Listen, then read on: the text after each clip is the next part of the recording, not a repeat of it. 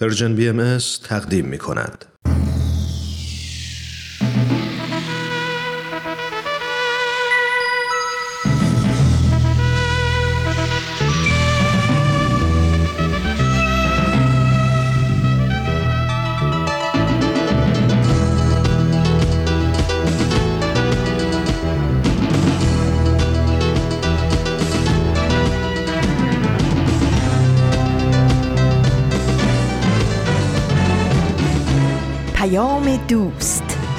برنامه ای برای تفاهم و پیوند دلها.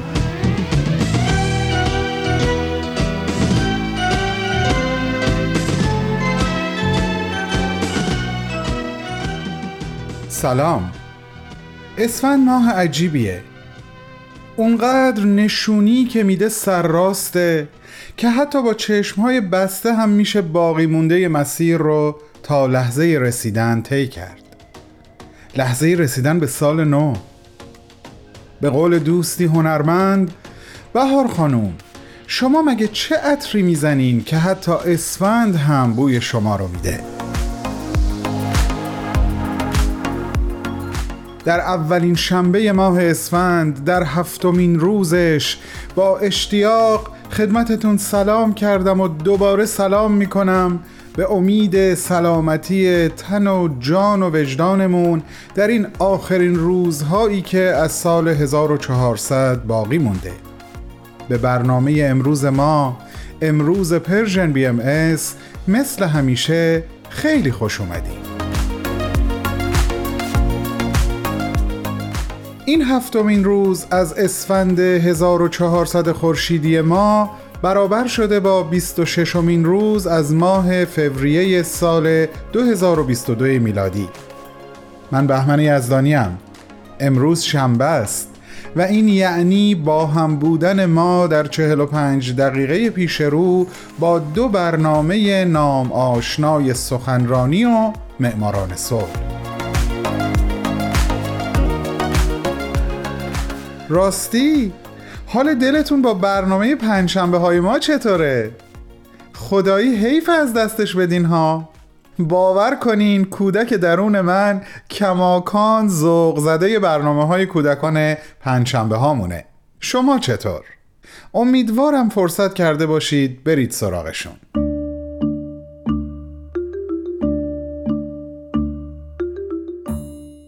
اگر اینطور بوده خواهش می‌کنم نظراتتون رو با ما در میون بذارین. تعدادی از همکاران من به صورت تیمی به جرأت می‌تونم بگم. به صورت شبانه روزی در تلاش بودن تا همه چیز رأس موعد مقرر آماده و تقدیم شما بشه. لطفا همکاران من رو در این مسیر تنها نذارین. یکی از پلتفرم های Persian BMS رو انتخاب کنین. مثلا فیسبوک، SoundCloud پادکست تلگرام یا اینستاگرام. هر کدوم براتون راحت تره. بردارین نظرتون رو برامون بنویسین. وبسایتمون هم هست. آدرسش رو مطمئنم که بلدید. www.persianbms.org خلاصه ما منتظر و مشتاقیم. سلام من سفیدرم ازتون دعوت می‌کنم که پنجشنبه ها به صدای من و مامان و یه دوست خیلی عجیب و جالبم گوش کنید. کلی اتفاق و ماجرا برامون پیش میاد که دوست داریم با شماها به اشتراک بذاریم. می‌تونید صدای ما را پنجشنبه ها از پرژیم بی ام بشنوید. خدا حافظ! امروز می‌خوام براتون یک خاطره تعریف کنم دوستان. خاطره نسبتا دور از سالهای خوبی که در ایران زندگی می کردم و نتیجه درخشانی که از اون خاطره در ذهن و قلب من برای همیشه حک شد و باقی موند. الان اصل خاطره رو براتون میگم بعد از شنیدن برنامه سخنرانی اون نتیجه رو باهاتون در میون می‌ذارم. قصه از اینجا شروع میشه که یکی از دوستای من کلاس پرواز می‌رفت. پرواز با پاراگلایدر یعنی همون چتری که به شکل تقریبا یک مستطیل بزرگ بالای سر قرار می‌گیره. گاهی من هم باهاش به سایت پرواز می‌رفتم. برام خیلی جذاب بود. ببینم کسایی که سراغ چنین تجربه فوق‌العاده‌ای میرن قبل از اینکه از لبه یک پرتگاه به پرواز در بیان چی کار می‌کنن؟ چه مقدماتی رو باید فراهم کنن؟ معلمشون چی بهشون میگه؟ خلاصه کلی کنجکاو بودم. اون چتری که ما از روی زمین بر فراز سر این افراد می‌بینیم از نزدیک خیلی خیلی بزرگه. شما یک مستطیل رو با طول حدود ده دوازده متر و عرض تقریبا سه متر در نظر بگیرید دوست من و همکلاسی هاش این چتر بزرگ رو باید روی زمین پهن می‌کردن. به طوری که کاملا صاف روی زمین قرار بگیره. که این کار با وجود بادی که در ارتفاعات میوزه اصلا کار آسونی نبود. بعد باید میگشتن تا اگه یه تیکه سنگ کوچیک یا یه شاخه کوچولو یه جایی لابلای این چتر یا نخها تنابهاش گیر کرده در بیارن. صاف کردن و از هم باز کردن نخها هم جای خودشو داشت. این می‌تونست هین پرواز براشون خطرناک باشه. به همین خاطر باید خیلی مواظب می بودن. بعد از به اتمام رسوندن این مرحله که زمان نسبتا زیادی هم می برد باید اون رو روی شونه هاشون سوار می و برای لحظه درست پرواز آماده می شدن.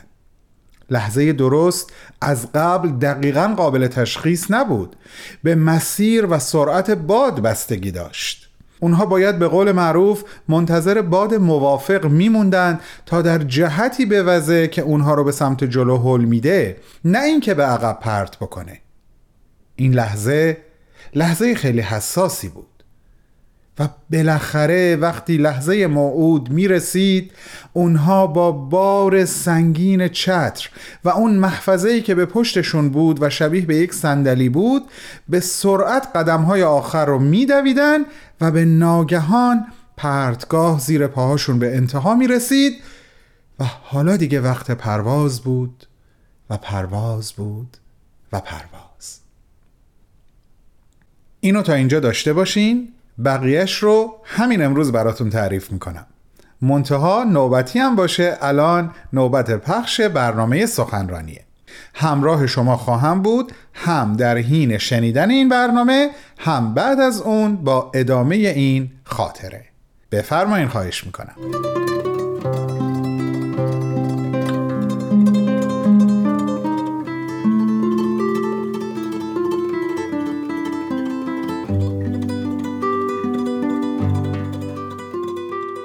دوستان و علاقمندان به برنامه سخنرانی. همونطور که در جریان هستین آقای دکتر فریدون جواهری عضو سابق بالاترین مجمع اداری و روحانی جامعه جهانی بهایی موسوم به بیت لعظم در سپتامبر 2020 در سیومین کنفرانس سالانه انجمن دوستداران فرهنگ ایرانی سخنرانی داشتند تحت عنوان زیربنای تحولات سازنده اجتماعی نقش فرد جامعه و مؤسسات. ما گزیده های از صحبت های ایشون رو در سه بخش براتون تهیه کرده بودیم که هفته قبل بخش دوم اون رو با شما به اشتراک گذاشتیم. امروز با سومین و آخرین قسمت این مجموعه در خدمتتون هستیم. لطفا با ما همراه باشید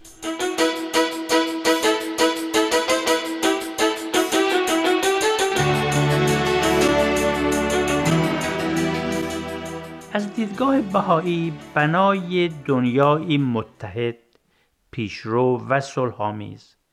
امری نه تنها امکان پذیر بلکه اجتناب ناپذیره. زیرا که مرحله بعدی و طبیعی تکامل ارگانیک تحولات اجتماعی بشر در روی کره ارز محسوب میشه. حالا آیا این دنیای صلحآمیز بعد از مصیبات فراوان ناشی از تمسک سرسختانه به رسوم و ساختارهای گذشته شکل خواهد گرفت یا اینکه از طریق اقدامی ارادی و مشورتی بنا خواهد شد گزینشی است در دست تمامی ساکنین جهان. و افراد در مقام عوامل فعال تحولات سازنده اجتماعی نقش مهمی در این فرایند دارد. ولی ایجاد این تحولات یک اقدام فردی نیست بلکه اقدامی جمعی هم هست و جامعه و مؤسسات هم نقش اساسی در اون دارند از دید بهایی جامعه یک واحد ارگانیک کامل تمدن و متشکل از افراد، خانواده ها و مؤسسات هست و می‌تونه عاملی بیش از مجموعه اعضای خودش باشه. جامعه در مسیر بلوغ خودش از مراحل مختلف عبور می‌کنه و بر افراد اثر گذاره.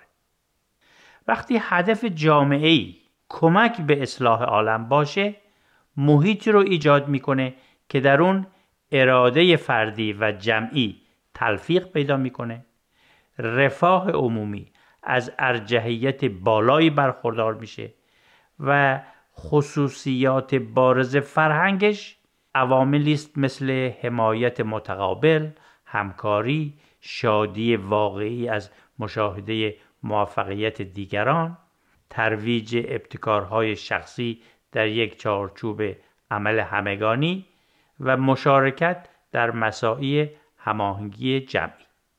در چنین جامعه ای ترس از شکست راه نداره انرژی فردی از طریق اتحاد و همکاری چند برابر میشه و محیط و شرایط برای ایجاد استعدادها و قابلیتهای جدیدی که قبلا تصور اون هم نمی‌رفت به وجود میاد. چنین محیطی به توانمندی مادی و روحانی افراد کمک می‌کنه تا هر کدوم خودشون رو به راستی عامل فعالی در اصلاح عالم و تأمین رفاه عموم بدونند و ببینند. در چنین محیطی کارایی مؤسسات برای حمایت و هدایت امور افزایش چشمگیری پیدا می‌کنه.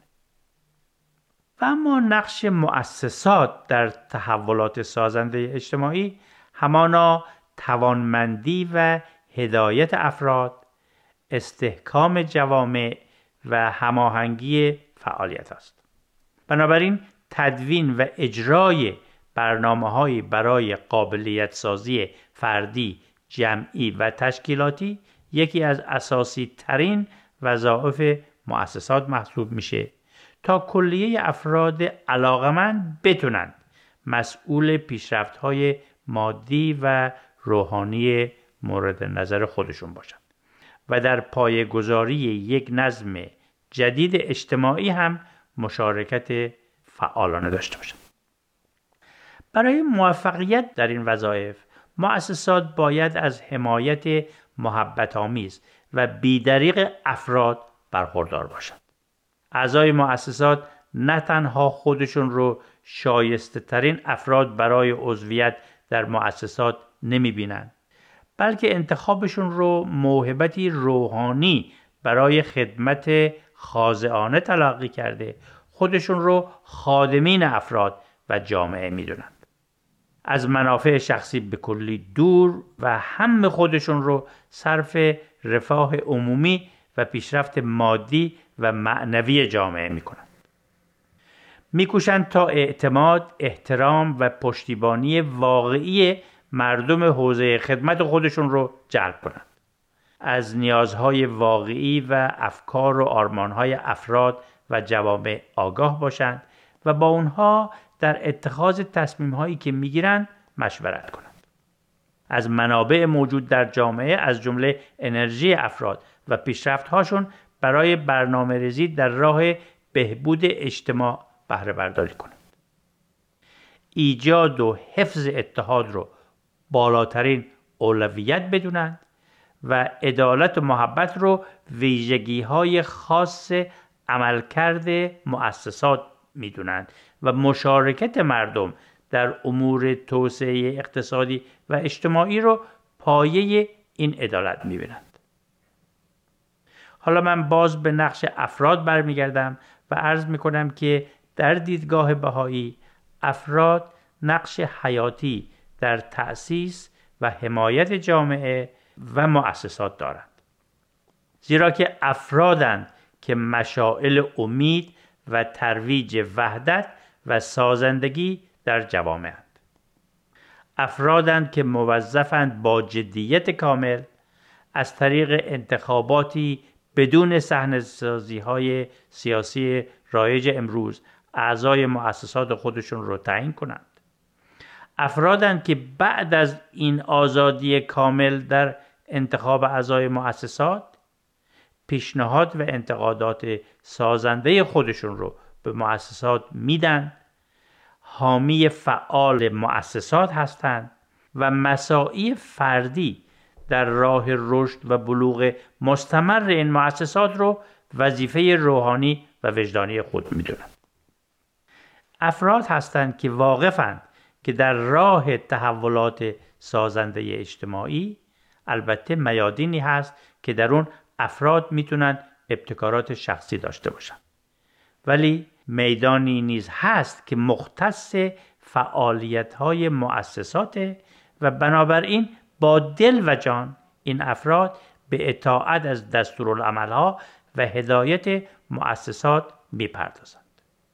اینجاست که این اطاعت یک اطاعت کورکورانه نیست بلکه اطاعتی است که تلیعه بروز خلق جدیدی از انسان رو بشارت میده پس روابط صحیح و سازنده بین فرد، جامعه و مؤسسات رو باید یکی از شاخصهای تحولات سازنده اجتماعی در دوران بلوغ جمعی نوع انسان دانست. به این دلیل در جامعه بهایی پیشفرزی که میگه روابط بین این سه مشارکت کننده ناگزیر با رقابت و انفاق توأم خواهد بود کنار گذاشته شده و در عوض با اتکاب قوای خارق‌العاده روح انسان تأکید روابط در سطحی بنیادین بر اساس همکاری و ارتباط متقابل که از مظاهر همپیوستگی حاکم بر جهان هستی است استوار است. افراد نمایندگان خودشون رو از بین نفوسی انتخاب می‌کنند که جهانبین هستند نه خودبین. و منتخبین در سطح محلی و ملی خودشون رو مسئول رفاه تمامی نوع بشر می‌دونند. در چنین محیطی افراد درک می‌کنند که نیت خوب و تلاش فراوان بدون جهت دادن به اون در مسیری صحیح چندان سمر بخش هم نخواهد بود. آزادی مطلق باید معالا به مشورت و فداکاری تعادل پیدا کنه و ابتکارات شخصی باید با اقدامات هماهنگ جمعی و مؤسسات خانایی داشته باشه. فرد بر منافع شخصی تمرکز نداره و خودش رو بیش از هر چیزی خادم نوع انسان می‌بینه جامعه محیطی برای محبت، تشویق، حمایت و توانمندی است و اعضای مؤسسات عبودیت و خدمت رو وظیفه خود می‌دونند. فرد، جامعه و مؤسسات همگی در یک چارچوب عمل اقدام می کنند. همگی اتحاد رو فریزه اول می‌دونند رفاه فردی رو در رفاه جمعی می‌بینند و در نتیجه منافع جمعی رو به منافع فردی ترجیح میدن بهایان معتقدند که با فرارسیدن دوران بلوغ جمعی نوع انسان و با ظهور مفهوم جدیدی از دین فصل جدیدی در تاریخ جهان گشوده شده و قوایی سازنده در حرکتند که می‌تونند جمع کثیری از ساکنین کره ارض رو قادر بکنند که با پیروی از اصولی روحانی و حقایق علمی فرایند پویا و سازنده ای رو شروع کنند که منجر به استقرار یک مدنیت جهانی خواهد شد. تمدنی که زامن نیازمندی های مادی و معنوی نوع بشر خواهد بود. کمک به این دو فرایند همیشه هدف جامعه بهایی بوده و بر اساس معتقدات خودش از بد و تأسیس همواره در راه کمک به رفاه و سعادت همگانی و تحولات سازنده اجتماعی کوشیده. در مراحل مختلف رشد و بلوغ خودش جامعه آنچه را که قادر به انجام آن بوده انجام داده.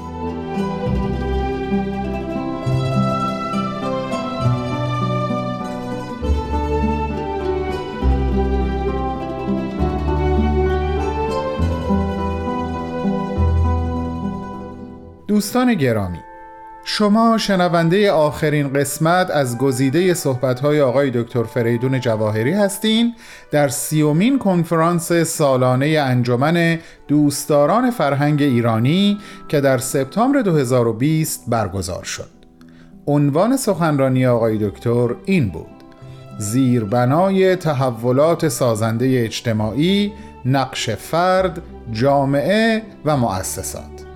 بعد از چند لحظه کوتاه صحبت‌های ایشون رو پی می‌گیریم.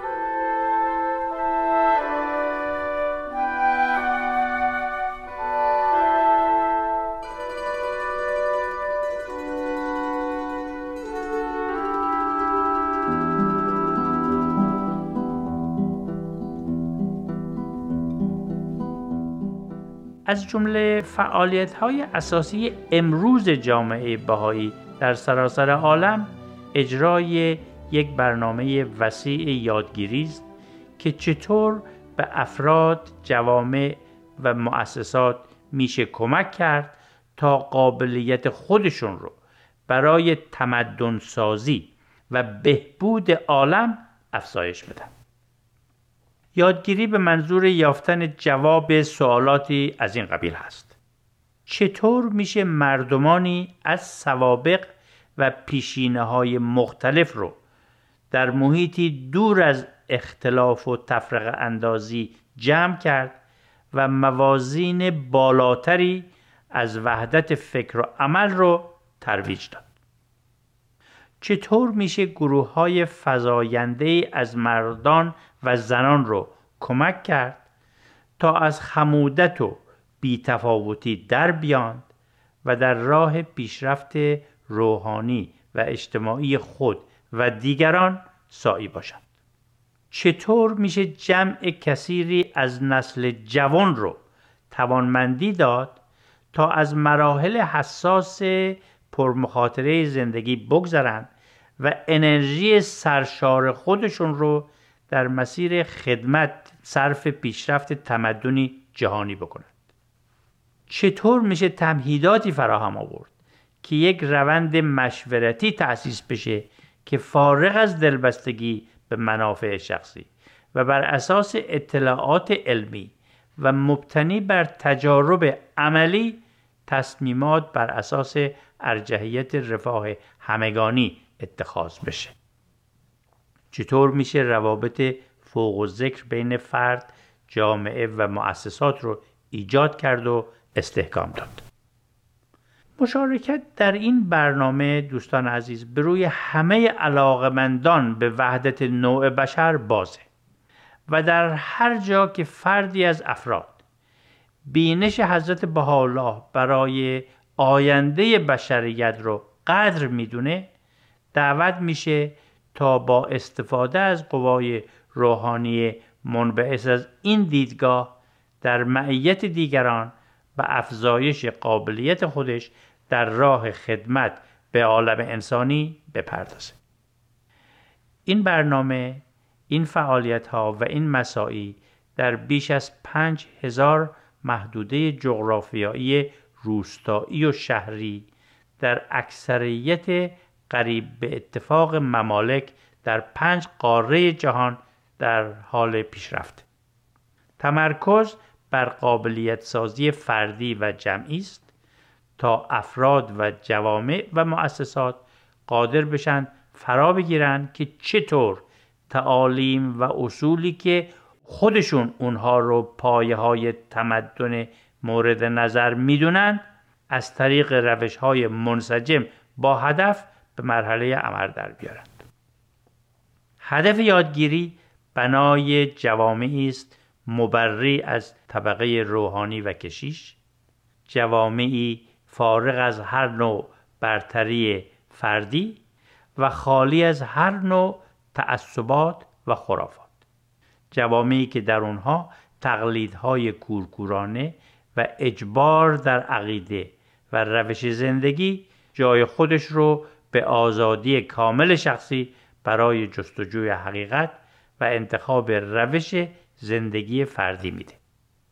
جوامعی که با استفاده از دو نظام دانش علم و دین با اعتقاد به تصاوی کامل زن و مرد با آگاهی به اهمیت حیات خانواده و با توجه مخصوص به تربیت روحانی کودکان و نوجوانان و با ترویج الفت و دوستی و همکاری همگانی محیطی سازنده برای پرورش و بست فرایند تمدنسازی و تحولات سازنده اجتماعی بر اساس یگانگی نوع انسان رو سرعت میبخشه.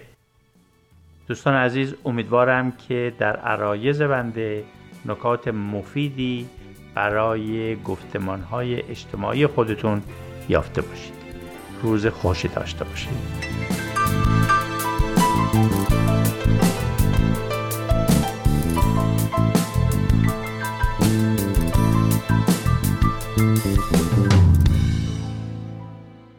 به پایان سومین و آخرین قسمت از گزیده سخنرانی آقای دکتر فریدون جواهری رسیدیم که همونطور که عرض کردم در سیومین کنفرانس سالانه انجمن دوستداران فرهنگ ایرانی در تاریخ سپتامبر 2020 ایراد کرده بودند.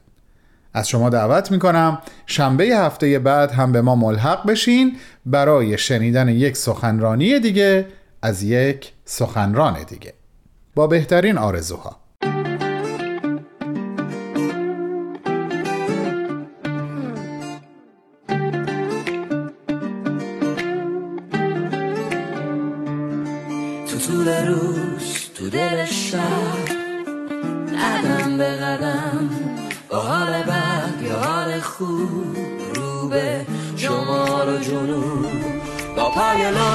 زمین سفت.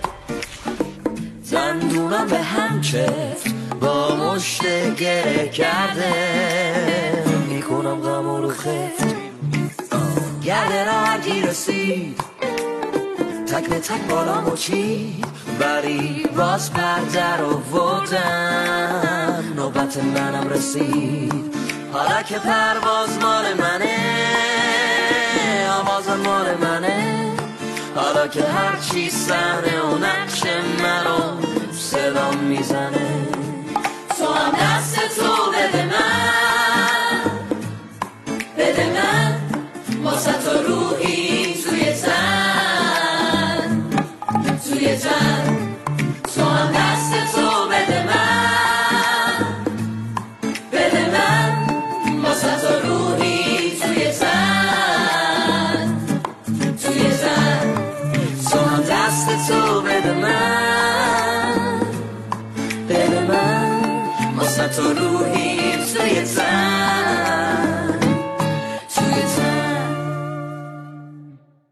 خیلی خوش برگشتین عزیزان. بریم سراغ ادامه ماجرا. دوست من و بقیه یکی یکی به پرواز در اومدن. من مونده بودم و مرور آنچه در طول دو سه ساعت گذشته از نزدیک شاهدش بودم و به ناگهان اون کشف شاعرانه به سراغم اومد.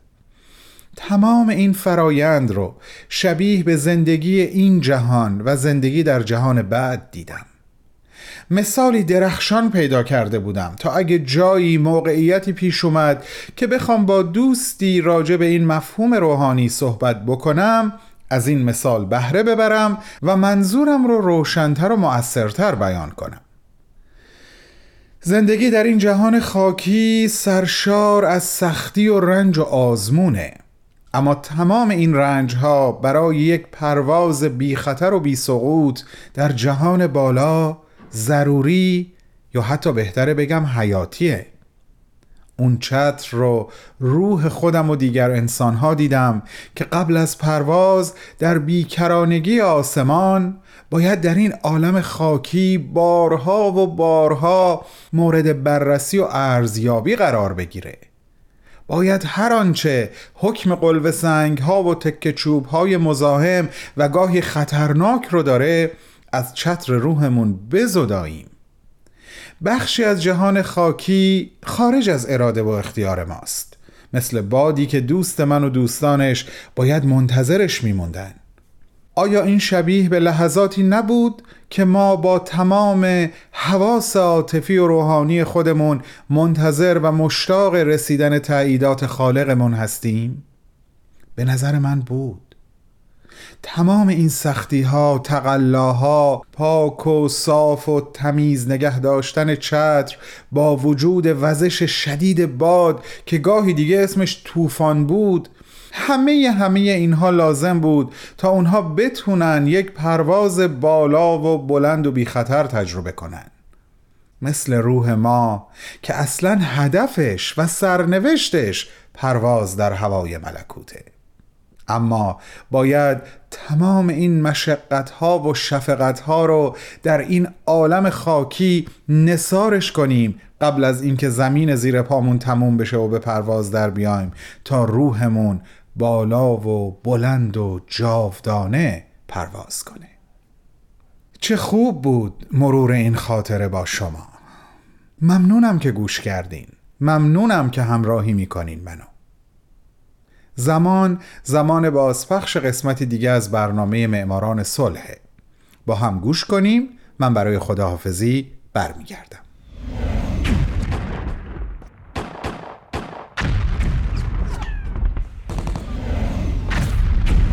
معماران صلح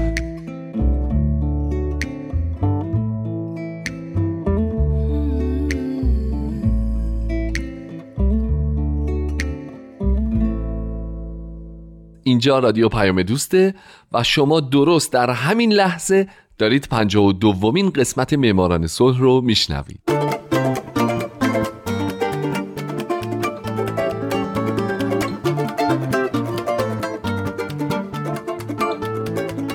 سلام به شما فارسی زبانان دوست داشتنی. هومن عبدی هستم مجری برنامه معماران صلح. من در این برنامه به زنان و مردان و شرکت ها و مؤسسات دولتی و غیر دولتی می‌پردازم که به خاطر کارهایی که در طول حیاتشون کردن شایسته دریافت جایزه نوبل صلح تشخیص داده شدن. کسایی که یا همیشه صلح یک دغدغه براشون بوده و در این راه تلاش کردند یا اگرم اینجوری نبودن در یک بره از زمان کاری کردن که ما الان داریم تو دنیای امتری زندگی می‌کنیم.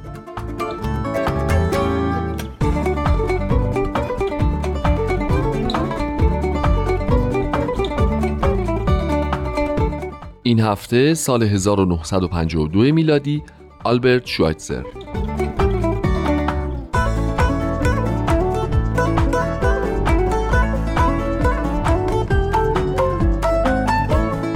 در سال 1952 و در اون زمانی که باید برنده جایزه نوبل صلح در این سال اعلام می‌شد چون کمیته نوبل هنوز به نتیجه نرسیده بود اسم برنده رو اعلام نکرد. بنابراین بر اساس قوانین میشه این جایزه رو برای یک سال و قبل از اعلام برنده بعدی نگه داشت. یه سال بعد در سال 1953 کمیته نوبل صلح بالاخره آلبرت شوایتزر رو برنده این جایزه اعلام کرد. پزشک، مبلغ مذهبی، فیلسوف و موسیقیدان آلمانی که از اون آدمایی بوده که به معنای واقعی خودشو وقف مردم جهان کرد.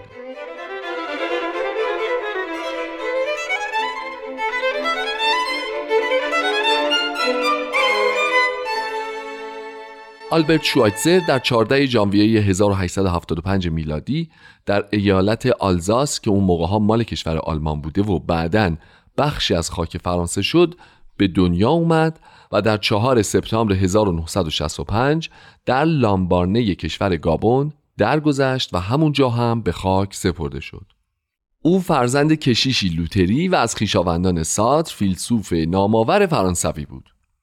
خونواده او برای نسلهای پشت سر هم به تحصیل علم و موسیقی می پرداختن و طبیعتا وقتی تو توی یه همچین خونواده ای پرورش پیدا کنی نمی‌تونی آدم معمولی باشی. آلبرت هم نبود.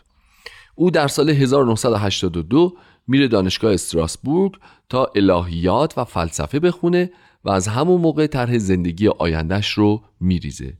او تصمیم می‌گیره تا سی سالگی خودش رو وقف علم و فضل و هنر بکنه و بعد به عالم انسانی خدمت بکنه.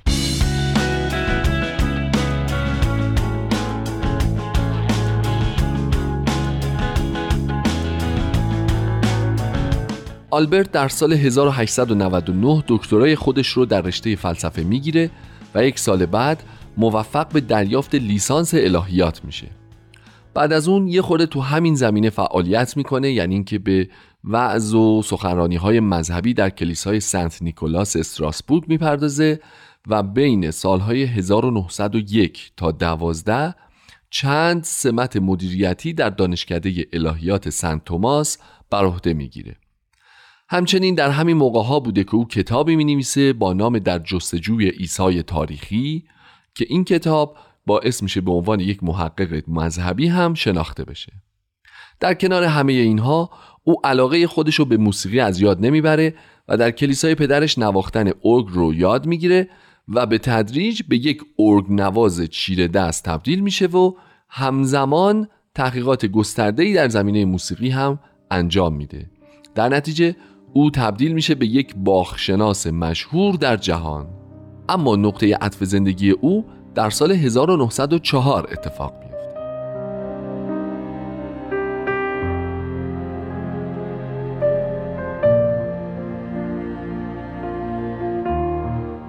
آلبرت شوایتزر در سال 1904 خیلی اتفاقی مقاله ای از یکی از مبلغان مذهبی در آفریقا می‌خونه که در اون نوشته شده بوده که در کنگوی فرانسه که الان بهش میگن گابون که اون موقع از مستعمرات فرانسوی ها بوده خیلی نیاز دارن به پزشک. بنابراین آلبرت تصمیم می‌گیره بیخیال فلسفه و موسیقی و موعظه و نمی‌دونم سخنرانی های مذهبی بشه و بره بشه پزشک تا بره گابون به مردم اون منطقه کمک کنه.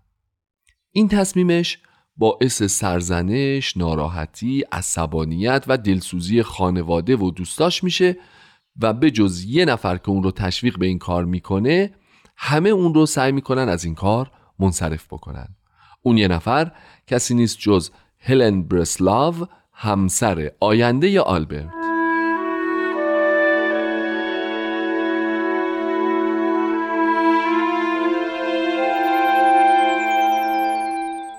آلبرت با تشویق های هلن در سی سالگی در سال 1905 شروع به یادگیری پزشکی می‌کنه و در سال 1913 درجه دکترای عمومیش رو دریافت می‌کنه.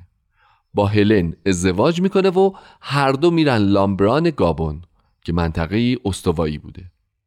اونا یه مقداری قدیمی رو در اختیار می‌گیرن و کارشون رو شروع می‌کنن و گسترشش میدن تا جایی که همون مقداری قدیمی الان تبدیل شده به بیمارستانی که توانایی این رو داره که صدها بیمار رو به طور همزمان بپذیره و درمان کنه. اما اون موقع اوضاع خیلی برای آلبرت و هلن خوب پیش نرفت چرا که یک سال بعد از عزیمتشون به گابون جنگ جهانی اول شروع شد. خب همونطور که می‌دونین در این جنگ فرانسه و آلمان در دو سوی جبهه بودن. آلبرت هم آلمانی بود که در مستعمره فرانسه کار می‌کرد و همین هم باعث سوء تفاهم های زیادی شد و تأثیر بدی بر موقعیت او گذاشت. به طوری که چند وقت بعد از شروع جنگ هم آلبرت و هم همسرش هلن به عنوان اسیر جنگی دستگیر رو به فرانسه منتقل میشن و پروژه این دو به نظر شکست خورده و پایان یافته میاد.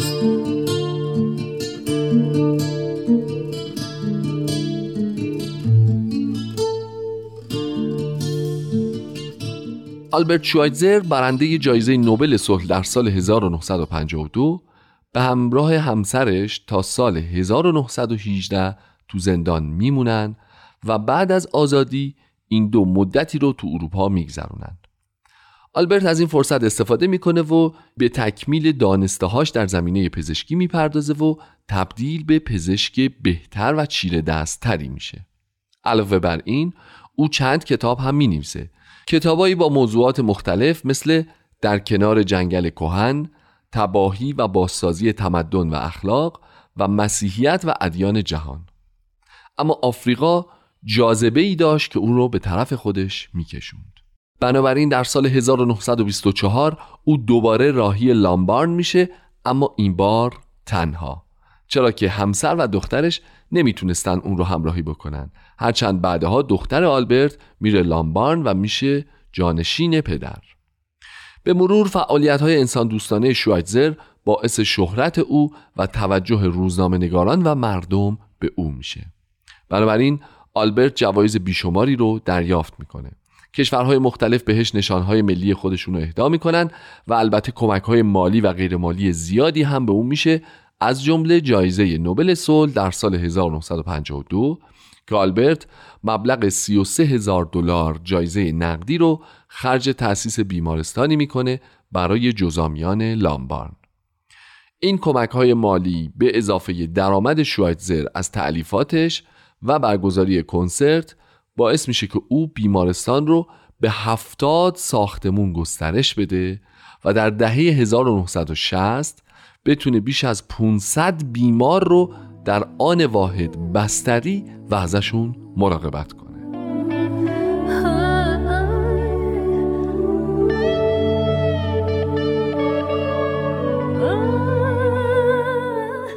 جالبه که بدونید یکی دیگه از اقدامات آلبرت شوایتزر فعالیت در زمینه برچیده شدن سلاحهای کشتار جمعی بوده. او حتی یک بار در سال 1957 از طریق رادیو خطر آزمایش های اتمی و خطرات ناشی از اشعه رادیواکتیو رو به جهانیان گوشزد کرد. او عاشق زندگی بود. اصلا فلسفه زندگی آلبرت شوایتزر احترام به زندگی بود. میگن همین فلسفه بوده که برای او جایزه نوبل صلح رو به ارمغان آورده و همین فلسفه بزرگترین هدیه ای بوده که او به بشریت داده. او نه تنها یک پزشک که فیلسوف، موسیقیدان، عالم الهیات، مدیر، یک طرفدار جدی محیط زیست و دوستدار حیوانات، فعال ضد سلاحهای کشتار جمعی، همسر، پدر، دوست و خیری بود که تونست در حوزه های خیلی زیادی بر جهان تأثیری مثبت بذاره. بالاخره هم دکتر آلبرت شوایتزر در چهارم سپتامبر 1965 چند ماهی بعد از نودمین سال روز تولدش در خونش در لامبارن که به خانه دکتر مشهور بود درگذشت و بنا به وصیتش همونجا به خاک سپرده شد امروزه به یاد او صدها پروژه و بیمارستان در سراسر جهان به نامش نامگذاری میشه.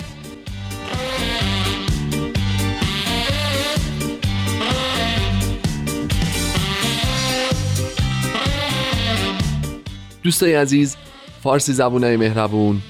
آدم وقتی با کسایی مثل آلبرت شوایتزر آشنا میشه حسابی انرژی می‌گیره. حداقل من یکی که اینجوریم. هومن عبدی هستم و امیدوارم شمایی که الان شنونده برنامهم هستین در آینده یکی از برندگان نوبل صلح باشین تا من در موردتون تو همین معماران صلح صحبت بکنم و انرژی بگیرم. امیدوارم که همیشه شاد باشید و خدا نگهدار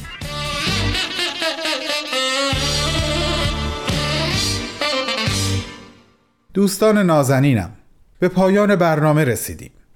فقط می‌خوام بگم هر بار که این خاطره رو مرور می‌کنم جدا از اینکه به شدت به یاد ایران عزیزم میافتم این بیان حضرت شوقی ربانی نوه و جانشین حضرت عبدالبها هم برام یادآوری میشه که رنجهای این جهان گذران است. مهمان چیزی است که از روح خود ساخته و پرداخته ایم. ساختن و پرداختنی درخشان و جاودانه برای روح خودم و همگی شما همگی انسانها آرزو می کنم و پیشا پیش خطاب به عزیزانی که طبق حکم حضرت بهاءالله نوزده روز آخر سال رو روزه می‌گیرن میگم روز نمازتون قبول درگاهش.